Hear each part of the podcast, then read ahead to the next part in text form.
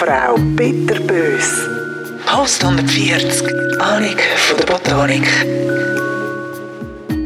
Wissen ihr, an was ich merke, dass ich wirklich langsam alt bin? Ich meine, außer dass ich immer mehr Falten bekomme, meine Toleranz für Idioten immer kleiner wird und ich froh bin, wenn ich einfach früh ins Bett komme. Ich habe Freude an Pflanzen.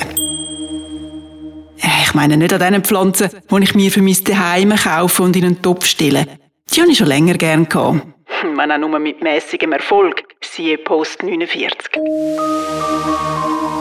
Ich meine, die Blumen, Sträucher und Bäume, die da so draussen rumstehen.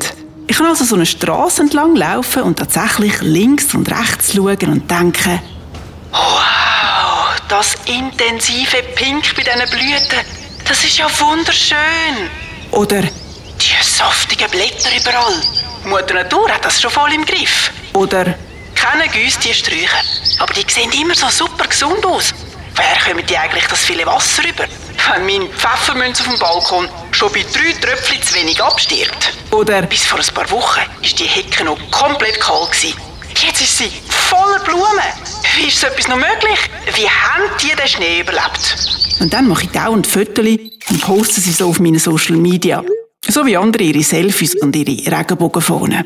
Das ist jetzt wirklich etwas Neues in meinem Leben. Eigentlich nehme ich das erste so das Jahr richtig wahr, dass ich jetzt tatsächlich eine Art Treehugger geworden bin. Ich erinnere mich an meine Oma. Wenn sie mit mir als Kind irgendwo entlang spaziert ist, dann hat sie mich dauernd auf irgendwelche schönen Blumen und Baumkronen aufmerksam gemacht. Und ich nur so, who the fuck cares? Natur, das ist etwas für alte Leute. Sollen die mich damit verschonen? Ich habe alles Lebige um mich herum gar nicht erst wahrgenommen. Höchstens gleichaltrige Menschen. Und vielleicht Hündli und Kätzli. Und heute bin ich genauso. Letzte hat mich eine ältere Frau an einer Bushaltestelle auf die blühende Blumenpracht in einem Beet am Strassenrand aufmerksam gemacht. Wahnsinnig toll, wie das alles wieder sprießt nach dem Winter. Finden Sie nicht? Und ja, ich habe es auch gefunden. Und es ist mir tatsächlich auch aufgefallen. Das Hauptthema beim Morgen oder Nacht sind dann auch die Tulpen vor dem Küchenfenster. Ich habe sie dokumentiert. Kaum sind Schnee und Eiseskälte weg gewesen, sind sie aus dem Boden geschossen. Jeden Tag ein paar Zentimeter höher. Dann haben sie Blüten bekommen, die sind aufgegangen. Wenn das Wetter schlecht war, haben sie wortwörtlich die Köpfe hängen lassen. Kaum ist die Sonne wieder vorgekommen, sind auch sie wieder stolz und stramm gestanden wie Soldaten. Und dann der Schock. Eines Tages sind die Stiele mit den Blüten verschwunden gewesen. Der Gärtner hat es wahrscheinlich abgeschnitten. Jeden Samstag, jeden Samstag tun wir Rasenmäher. Das Essen schmeckt seitdem nicht mehr halb so gut, aber ich habe die grosse Hoffnung, dass der Gärtner ja wohl schon gewusst hat, was er da macht. Und die Tulpen spätestens im nächsten Frühling wieder werden sprießen. Dann kann ich auch einfach nur so auf der Terrasse vor der Wohnung sitzen und auf die Wiese starren. Da gibt es nämlich auch unzählige Blumen. Geht der Gärtner mit dem Rasenmäher drüber, sind sie nach drei Tagen wieder nachgewachsen.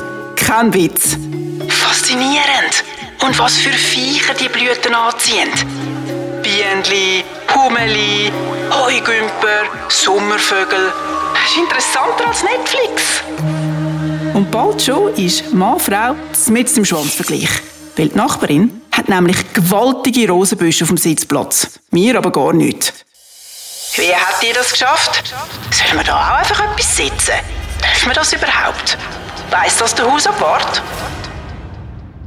Allerdings hat mir mein neuer Fetisch nicht nur eine neue Freude ins Leben gebracht, sondern mir auch ein weiteres Defizit vor Augen gehalten.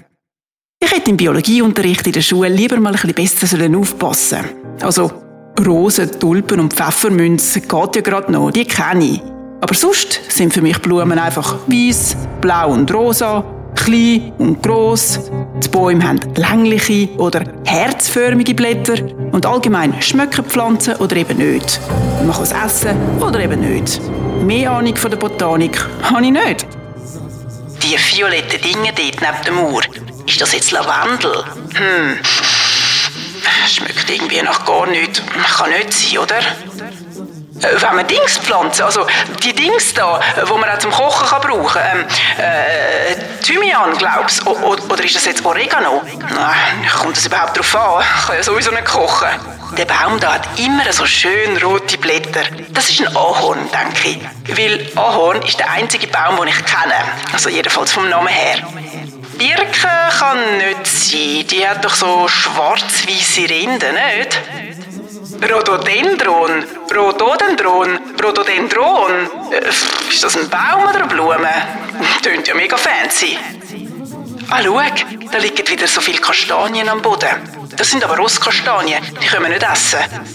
Wieso, weiß ich auch nicht. Hm, Wie sehen eigentlich Maronibäume aus und wo wachsen die überhaupt?